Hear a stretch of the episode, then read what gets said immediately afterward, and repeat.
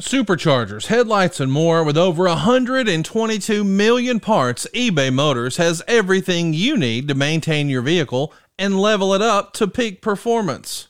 And with eBay Guaranteed Fit, your part is guaranteed to fit your ride every time or your money back. Stay on your A game with all the parts you need at the prices you want. It's easy to bring home huge wins. Keep your ride or die alive at ebaymotors.com. Eligible items only. Exclusions apply. See ebaymotors.com.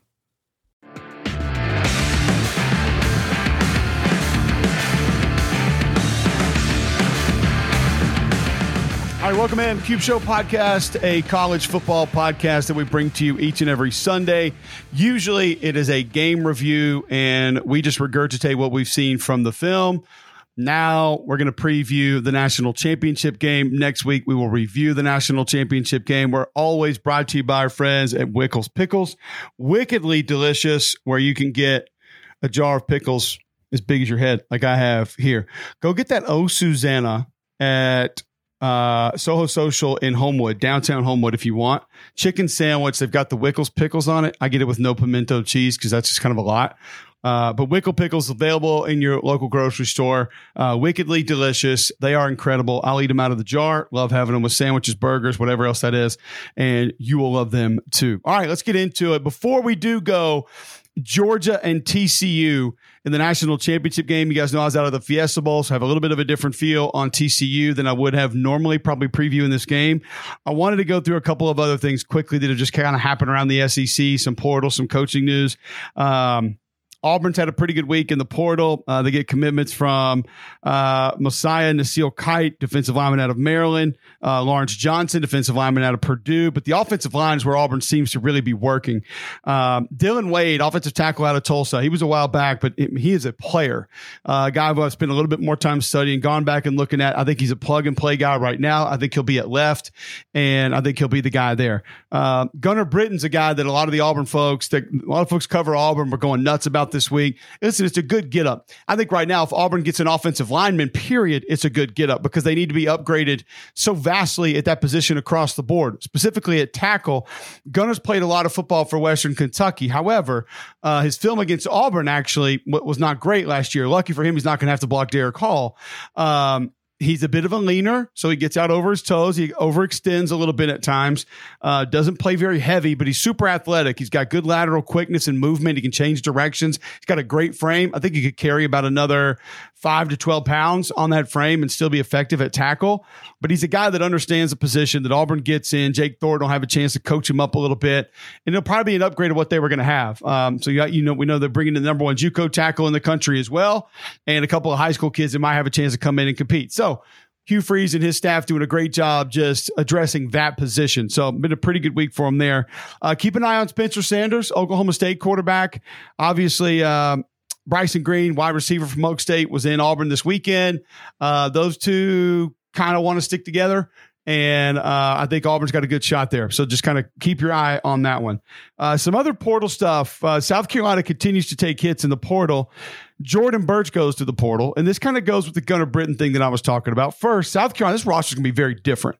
Uh, Shane Beamer overextended last year, had a great year, did an awesome job. He gets a contract extension. But Jovaughn Gwynn's going to the NFL. Jaheim Bell's going to be gone. Marshawn Lloyd, running back, just committed to Southern Cal. So one USC to the other. Gilbert Edmonds in the portal. So it'll be a really different roster. But they have built it through guys that came in. I mean, look at Juice Wells out of JMU. Nobody expected what he did last year. Uh, and I think they have a good nucleus of guys returning, and they'll still be, depending on what's going to happen with quarterback, we'll wait and see on that. Um, but a lot of people, when this Jordan Burch hit news, news hit, just completely went bananas and immediately just thought, oh, well, you know, this is insane. This is, you know, five star recruit, whatever, this and that. And I understand it. I get it. He's got talent. Uh, I don't think he's a true edge defender. I think he needs to be playing inside. That's that's my opinion, not his. Uh, he had you know he had three and a half sacks this year. I think he had one sack in twenty one. Um, yeah, he had one sack in twenty one. I don't think he had a sack in twenty. So he had two and a half tackles for loss in twenty. So you're talking about a guy that's around fifteen tackles for loss, and you know five sacks in his career. And I mean the internet's on fire with Jordan Burch going in like guys, this isn't Ndamukong Suh or, or Jonathan Allen or Quinnen Williams. Like it's not Warren Sapp or Booger McFarland. So I, there's one thing that's kind of starting to bother me about the portal is I think we got to take a step back. Now, there have been guys that have been incredible. Um, you look at Tyler Steen at Alabama this year. Like, what would they have been without him? I mean, that guy locked down the left tackle position, something they needed, had to have, and did a pretty good job all year. Um, I mentioned just Juice Wells in South Carolina had had a great year, but I think we need to start taking a little bit of a step back on guys who just go in the portal and we immediately ooh and ah and oh my god and this kid's going to be incredible and wow he's a program changer. And just because somebody was rated a certain way coming out of high school doesn't necessarily mean it's going to be that somewhere else. Could they figure it out? Yeah, sure, might. But we go bananas over. I, I think we raise the level of player two or three notches just because they hit the portal. And I don't think it should be that way. First off, guys in probably in the portal for a reason. Not everybody, but a lot are in the portal for a reason. Could he go get better coaching somewhere else? Oregon's a potential. Uh, you know, T. Rob's at Alabama, Muschamp's at Georgia. We'll see. But you know, I think sometimes we have to look at production and we have to look at overall fit and just what's already happened before we just go bananas at some guys in the portal and he's going to go change another program. I, I mean, I'm seeing this day after day after day of either the guy's a certain amount of starts somewhere in the lower level, or he was rated a certain way coming out of high school, and now all of a sudden he's God's gift of football because he put his name in the portal. We, we've got to calm down just a little bit on that. Some coaching news. Kendal Briles coming back to be the OC at Arkansas next year. Great gift for Sam Pittman. I like him adding Travis Williams. Travis, a great recruiter, a great human. His kids will play hard for him. I'll say that about Travis Williams. His kids will play hard. Um, and then keeping Kendal Briles, who I think is one of the best play callers in all college football. I think Kendal's incredible. He and KJ Jefferson will be back. The continuity, the field, they know one another. I think that'll be great. Uh, Mississippi State goes out and gets Will Friend. Now, this is a little bit odd because if you were going to stay air raid, you would probably stay with Mason Miller, the offensive line coach you had there, who my understanding is a lot of folks thought Mason was going to stick around. Maybe Will does go somewhere else, tight ends or whatever. I don't I don't know but you do start to get the feel that maybe Zach Arnett's going to go away from the air raid when you're bringing in an offensive line coach who's not necessarily been an air raid guy. Uh, what's that going to do to the receivers, to Will Rogers? I don't know. We'll wait and see. We'll obviously have time to hit that uh, down the road. Uh, Bobby Petrino coming into Texas A&M as the offensive coordinator. Bobby's a great play caller. Uh, there, there's no way around that. You can say what you want to about past discretions, about personality. Guy can call plays. And I think those two offenses are close enough to where Jimbo might not feel like I have to have full control of this to make sure it's run the way that I want. And I do think Bobby can bring some newer age passing concepts that could help. I thought he would go a little bit younger with motions, formations, you know, different personnel groupings and trying to add that to what he did and make it work. But this is one that could work, could be exciting. But I'll be interested to see how it's managed and how it's handled because now just the the personalities in that building are interesting no matter what, no matter how you spin it. So, all right, let's move into the college football playoff national championship game. I was in Arizona for the Fiesta Bowl. Um, I was blown away with TCU. I thought Michigan would run right through this defense. Uh, I thought the Joe Moore award winning offensive line would have their way. And talking to some folks before the game, the plan kind of seemed to be that it would be a lot of inside zone, it will be a lot of duo, and it will be a lot of bigger personnel packages. They have a rhino and a mammoth package with an extra offensive lineman and two extra offensive linemen. I got the feel that that was the desired plan going in, and we didn't see it. And, you know, we heard Johnny Hodges after the game say he knew when they went Philly special, like we had them, which why wouldn't you? It's a team that can pound it between the tackles, and they're already not doing that. I didn't love the plan from Michigan. I don't know how it happened. I don't know where it went wrong. I don't know what caused them to feel like they needed to go the directions that they were. Maybe it was some identification or you know, issues early on. Maybe it was a feel that uh, they weren't going to have a good grasp of their assignments early on with the way that front was playing. I'm not really sure, but I I was I was surprised with the size of the TCU offensive line. I was surprised with how the defensive line held up, specifically Damonic Williams at nose. I mean, that kid, whoo, uh, he's got a little little Frogger stance he gets down in, and he can he can two gap, he can play the nose straight up. He's a handful. And now Georgia's going to be a little bit bigger and badder because they're a little bit more physical than Michigan. They pack a little bit more of a punch. But that's one of the big matchups to watch. He and Sedrick Van Pran, because Van Pran obviously can handle himself, knows what he's doing, and knows how to take care of things at the center position. Um, Dee Winters could not believe how fast he was, uh, slashing through the line of scrimmage, making plays on the perimeter. Uh, Jamoi Hodge couldn't believe how big he was at inside linebacker, and he is an absolute missile. Uh, you will see six getting downhill for that TCU defense from a linebacker spot about six or seven yards deep, and he just tees off on offensive linemen. He has no regard for where the football is sometimes. He just wants to make offensive linemen pay for attempting to either climb to the second level, not climbing fast enough, or pulling to try to get out to the perimeter. Watch six on defense for TCU. He will blow somebody up in this game. He does it week in, week out. Dylan Horton, probably their best pass rusher, but the way they move this front and the way they add and subtract different places, it's confusing and it causes problems. And I think number one, if you're Georgia, you have to establish the fact that you're going to go at this defense early on. Force them to be different. Joe Gillespie uh, Stephenville, Texas, rep- representing here over the weekend. Uh, Jarrett Stidham got his second start in his NFL career. Now Gillespie's going to be in the national championship game as the D coordinator for TCU. Gillespie was Stidham's high school coach at Stephenville High School. So that little part of the country getting some good rep and uh, some good notoriety. But I asked Gillespie before the game, I said, surely you have to have a bigger body you're going to bring down. You have to have an extra big body that you can add in. He kind of laughed and he's like, no, man, we are who we are. Not going to be any different. We're going to play it the way we've always played it. And he said, and also, I, if I had the extra big body to add, maybe I'd think about it. We're not really built that way. We, don't really have that. So, and they didn't do it and they found success. Now, Michigan found some things through the air. They hit some plays down the field. And I'll tell you, TCU is going to play man coverage because they will end up in cover zero a lot, which is man across the board, no deep safety, no safety help. It's going to happen. They're going to do it.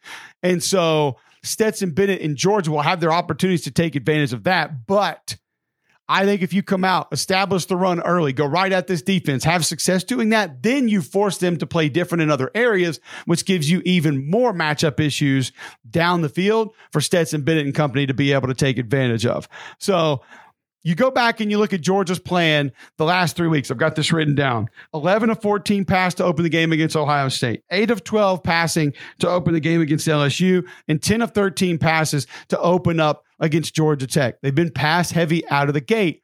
Monken's great, though, at changing who he is through the course of a game. You saw it against Ohio State. They open up and gun the first 12 plays. They're pitching it around. Next thing you know, you get Ohio State a little bit loose, playing a little bit soft, a little bit off, a lighter box. And what happens? You line up and run duo and run inside zone. You get some big hitters that way. Um, I just think it might be more beneficial to go at this defense a little bit early. One, to prove you can do it, and two, to potentially force them to be a little bit heavier if they can be, or if they want to try to be, at least at the line of scrimmage. And that gives you even more advantages down the field to try to create explosive plays. So, when you look at this defense, Johnny Hodges, 57, amazing story for TCU. He was a guy who was all met. I didn't know what all met was before I do my prep before that game, but apparently like DC, Maryland, Virginia, it's like all all of that. But he was all all of that in football, lacrosse, and basketball. He goes to Navy on a lacrosse scholarship. Lacrosse gets canceled because of COVID. He walks on the football team. His two best games are against Tulsa and SMU. Why does that matter? D coordinator at Tulsa, Joe Gillespie. Head coach at SMU, Sonny Dykes. Now he's one of the mainstays of this defense, one of the heartbeats of this defense, one of the team's leading tacklers, and he is solid. However, watch for Monken to try to get 19 on 57. That's the matchup that I want to see in this game if Georgia can make it happen. If TCU lets it happen, because that's a mismatch. And there have been times when 57 has found himself in main coverage and down the seams, down the middle of the field, it has been a little bit of a problem. Um, outside of that, I mentioned Jamoi Hodge coming downfield from Mike linebacker. 13 is D Winters, and he can move, he can fly, and he'll be everywhere. So, what happens a lot of times with this defense? It's a 3 3 5. So, you get three down linemen, you get a nose, and you get the two ends. The two ends play a little bit tighter. So, you'll hear people say, oh, they played against this Mississippi State. Not really. They don't operate this way. Structurally, personnel wise, maybe the same. Number one, Mississippi State a much heavier defense. Two, State plays a lot more guys at the line of scrimmage. Three, I actually think State's more aggressive with how they move on every snap than TCU is. These TCU linebackers going to play about seven, six yards off the ball. That is rare. You don't get that a lot as an offensive lineman. So what happens? Your aiming points alter and change guys deeper, you might not think on an outside zone play that your aiming point needs to be way over here. So he comes across and you're going to get the meeting point right there. You might try to go attack him vertically a little bit more and then he flows across the plate. Or because he's got that extra depth, he's able to come downhill, be a little bit more physical potentially before you're ready. It causes a lot of problems. Some of the other problems that it causes with those linebackers at depth is you have a zero nose. So I'm the center. I got a guy head up on me. Well, we run inside zone depending on who my point linebacker is three, three, five. Usually, Mike linebacker's in the middle. Well, I'm probably going to bring my strong side guard. So if we're running to the right, right guard's going to help me and then climb. Well, essentially, what is that doing?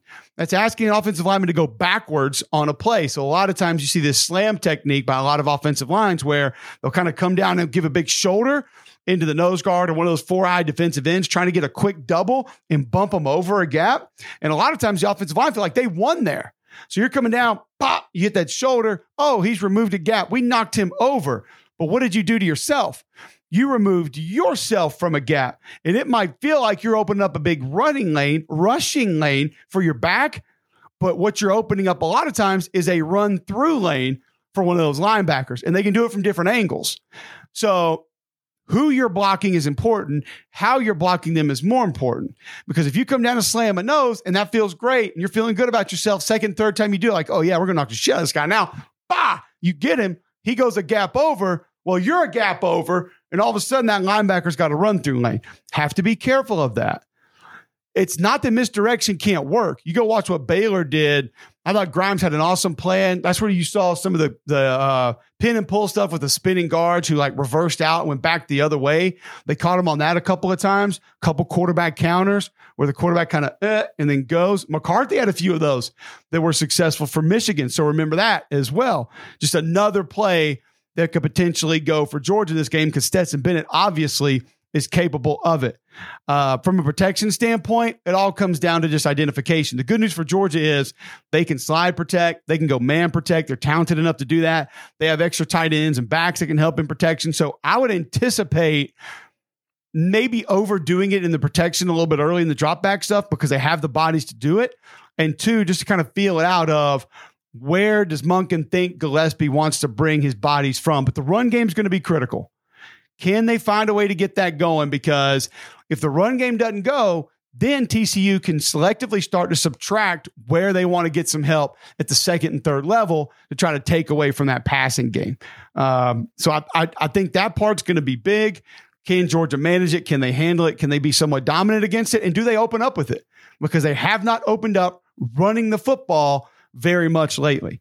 Um, you know, Tre'Vius Hodges Tomlinson, great in coverage. Uh, Shadrick Banks, 19. He plays out there on the perimeter. These alley defenders for TCU are great. They come flying up to the line of scrimmage, and it's literally no regard for their bodies whatsoever. Like they have no, they do not care what's going to happen to them physically. Like they'll take on an offensive lineman, they'll take on a back, and you know it's just it's it's a lot different to kind of see how they play it. Now, sometimes uh, fourth linebacker will come into the game to make them more of a 3 4 look in short yardage, or if they're kind of having some trouble with the run, keep an eye on that. If Georgia can get them into that, then I think you have advantage passing the football. Um, but, you know, this is, I'm just, I'm interested to see how it works out because this is going to be a defense that Georgia hasn't seen, and it is an absolute bear. It's a headache. Um, I did the game with Taylor Lewan, uh, Robert Griffin III, and AQ Shipley. AQ Shipley played center in the NFL for a long time. He and I talked about it in the megacast of, man, it's you don't see it, you hate it because you have to bring your point linebacker back sometimes. You're bringing offensive linemen back with you. The way they move around, they can make you wrong by being right a lot of the time. So it's confusing. And I think just managing that, it's really good that Georgia has Sedrick Van Pran up front because he's a guy that when I talked to Stacy Searels about him, he embraces everything that comes with playing center. So this is a massive game for him. You embrace it know it. Know who your point linebacker is. Know the identification of the front. Know how to even up the defense and get that thing called early. Then you might be able to change plays, get into a better play, and have things go your way from that perspective. So, this Georgia offensive line, obviously big, physical. They finish, they come off the ball but the identification, the understanding of assignments is more important early in this game than can you go out and play bully ball and can you go out and be a group of gladiators and just kick the shit out of everybody. That is not, I think, motivation number one in this game. Know who, know when, know where, know why, first and foremost. And then the bludgeoning can happen a little bit later if you find yourself comfortable. I mentioned some of the mismatches with Bowers literally a guy walking by my house in a TCU hat right now, which I've never seen that in my life. So obviously the hypnotoad craze is taking on here in Homewood, Alabama. Uh, mentioned Bowers and some of those matchups. Darnell Washington, I think he goes. Uh, I think this is going to be a pain tolerance situation. If you go watch how that happened, he kind of got stepped on from behind. A lot of folks thought it was an ankle. I, I that's I don't think that's what it was. Um, but I do think him being available is important. It's critical. Look what happened when Michigan lost their best tight end. All of a sudden, things were a little bit different. Didn't go exactly the way that they wanted to from a pass catching perspective and a running the ball perspective. You can sit here and say that the Michigan offensive line doesn't deserve the Joe Moore Award or they had a piss poor performance against TCU. They weren't all clean and all great, but the real deficiencies came from the tight end positions if you really go study that film. If you really watch the film and pay attention to it before you run your mouth on Twitter, you would know that a lot of the deficiencies came from the perimeter and the tight end positions in that game. So I think Washington is big because of all the different things that he does. And a lot of times that offense kind of goes through him. They flex him out, screen games behind him. What are you going to do? You're going to match up on an offensive tackle? It's basically what he is.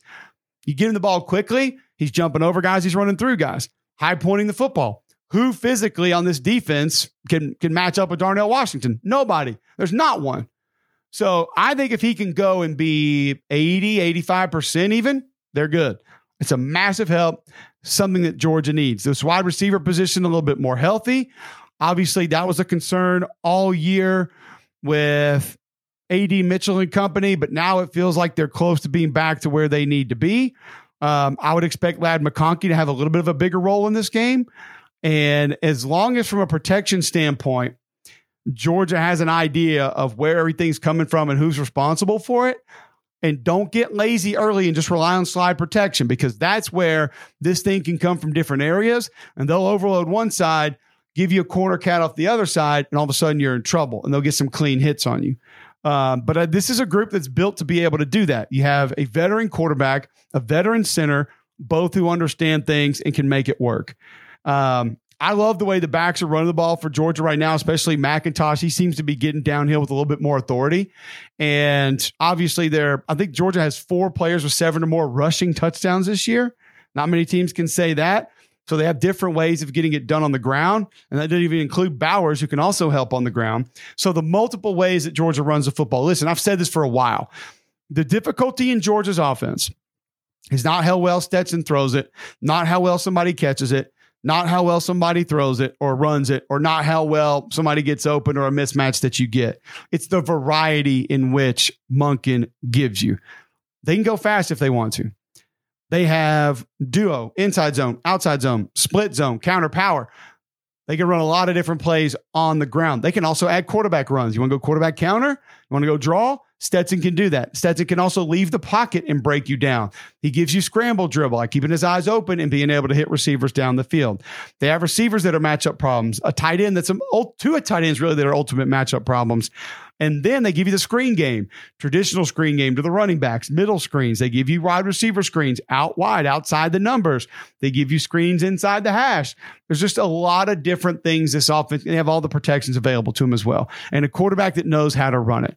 So the difficulty is not matching up with a guy or two, in my opinion. When you face Georgia, the difficulty is that everything under the sun is something that you're probably going to have to defend. That is where the difficulty comes in in this game for Gillespie and the TCU defense. All that being said, there's one thing that I think could potentially work against Georgia in this game. I've seen it happen this year but I haven't really seen it work against Georgia this year. There have been times when Stetson Bennett appeared to be a little bit bored or maybe overconfident. Maybe just it didn't matter because it didn't appear like his team was going to lose the game. But middle of the season, right there, Vanderbilt, Florida, a couple of those games, there were times that he basically attempted to make throws that weren't there and thought he could fit it into windows that did not exist. If Stetson Bennett goes that route too much in this game, be careful. Be careful because this is a team in TCU that has made other folks pay when they give them the football. And that doesn't even mean when they get it back offensively, it means right now, like right away, this very instant. So that's something that I'm going to watch from this team to see are they going to be able to go out and take it away from Georgia? Is Stetson going to play responsible, conservative? I don't think he has to be completely buttoned up. I don't think he has to be boring, but he just cannot get away from himself and from his from this plan and take too many risks to where it's going to bite Georgia in the ass. All right, TCU's offense is one that I also was a little bit impressed with. Uh, Quentin Johnston, I did not realize what a physical specimen this young man was. And he models his game after Akeem Olajuwon, which I just wanted to get that in because I think that's cool that a 19, 20 year old playing college football right now, when he bodies guys up on 50 50 balls, models himself after the dream. So that in itself I thought was pretty cool. He says his ankle's 100%. Well, it pretty much looked like it against Michigan because he took that little crosser, went to the house, had some big plays down the field. And whether it's Taye Barber, Savion Williams, there are enough receivers for TCU to be problematic. Getting home is going to be critical. Now, when you get home, you have to be responsible because we saw CJ Stroud have success against Georgia that way. I would imagine Sonny Dykes going to dial up a few more of these. Um, I think he and Garrett Riley are going to say, let's get a couple quarterback draws in. Let's get some design quarterback runs out of non traditional quarterback run formations to try and slow this rush down.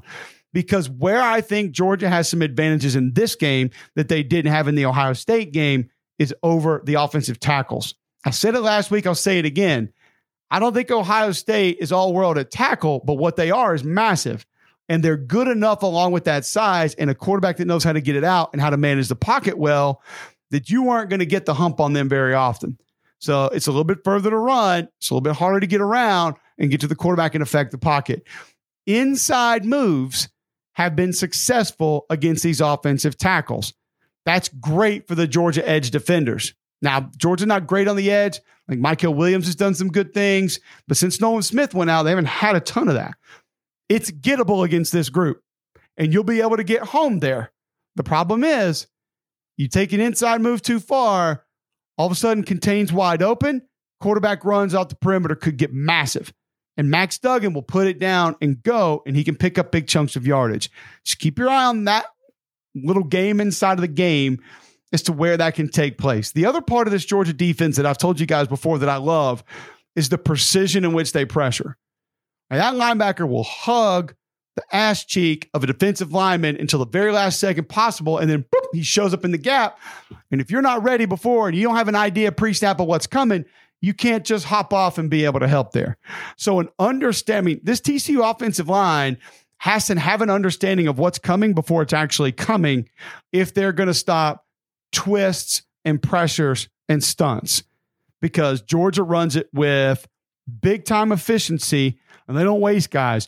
When they run a twist, that penetrator that's coming across, his job is to inflict pain on that initial offensive lineman, not go bump him and then try to get to the quarterback. This group takes it as personal as any as I've seen this year. They do an excellent job with it. So you got to know, all right, twist could be coming. I got to go over now, pop this thing over. My tackle has a chance to bounce out and pick up that edge rusher. Those are things that have to happen for the TCU offensive line. I think no Kendre Miller is big. However, Demercado was nice last week. He's got a couple. He had career high 17 carries. I think career high 150 yards or season highs in both at least. And he's capable, but I just don't think he's Kendre Miller. He's definitely not as physical as Miller. So that would be a big loss if he's not able to go. Jared Wiley at tight end, super athletic. That's kind of a matchup to keep your eye on. But I think this comes down to Max Duggan.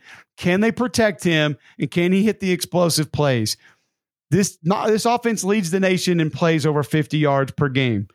Georgia has not allowed a rushing touchdown of more than 10 yards this entire season. Only team in the country that can say that. So the explosive plays, creating them, finding them through the air, on the ground, that's it for TCU. TCU is not going to have six or seven, 12 or 13 play drives in this game that score touchdowns, and then they just find a way to win. That ain't going to be it. So can they go eh, can they go create those explosives and find those explosives? And then on the back end, you know, this is an offense that can hit you with those crossing routes where with what Georgia does from a pattern match and a man perspective, they give up a few of those and those can also be problematic. And then obviously the things down the field that we've seen Ohio State and LSU have success with. Can they get home? But not only get home to Max Duggan, get him on the ground or get hits on him and affect the throws. I think Duggan was juiced up in that game last weekend because there were some throws down the field that he had that went seven yards out of bounds or they were five or six yards short, not his prototypical deep ball self. He's got to be under control, calm, and poised because if you get any chance to hit these against Georgia, you absolutely have to. I think Georgia controls it. I think the line of scrimmage ends up belonging to them. As long as the recognition of this defense is with them, I feel pretty good about saying Georgia goes and gets the win. Duggan's only rushed for 100 yards or more twice this entire season. Um, you think about how these teams are built. I mean, obviously the talent level 64 four and five stars for Georgia, 22 for TCU. First year transfers, 18 for TCU, one for Georgia. So obviously, these teams built in totally different ways. Um, Bowers, I think, also needs to get going a little bit early.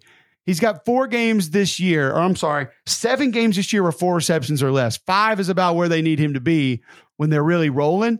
Get him going early, try to make a couple of things happen. But I want to see Bowers involved in this game plan early on to establish who's matched up with him, where are they, and what are we going to be able to do to slow that down for the rest of the game.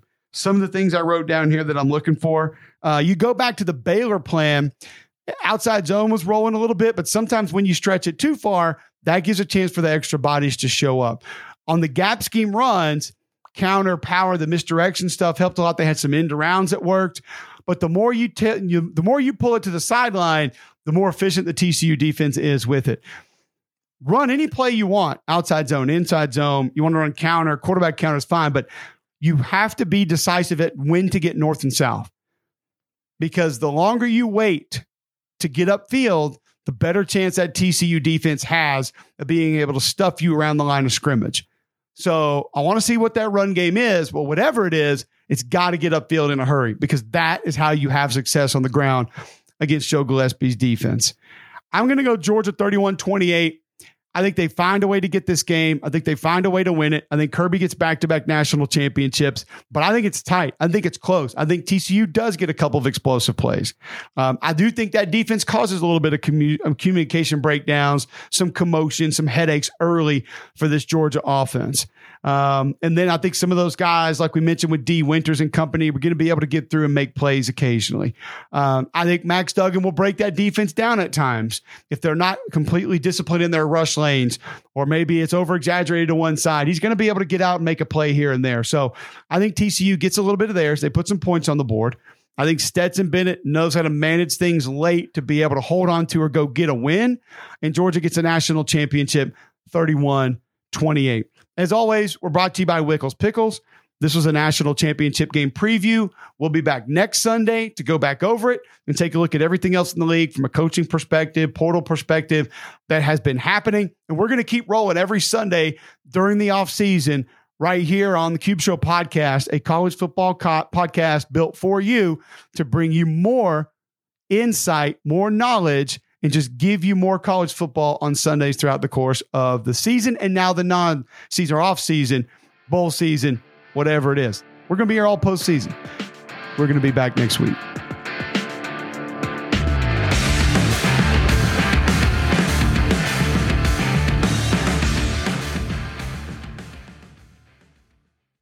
Bigger Pockets portfolio of podcasts are worthy of your investment. We're having a real conversation as real real estate investors. New episodes available every day. It's important to buy where it makes money and not necessarily where you want to travel to. Bigger Pockets, On the Market, Rookie Real Estate, or Money Podcast. The purpose of flipping is to create more cash so then you can reinvest into other types of properties. The Bigger Pockets Podcast on YouTube or wherever you listen.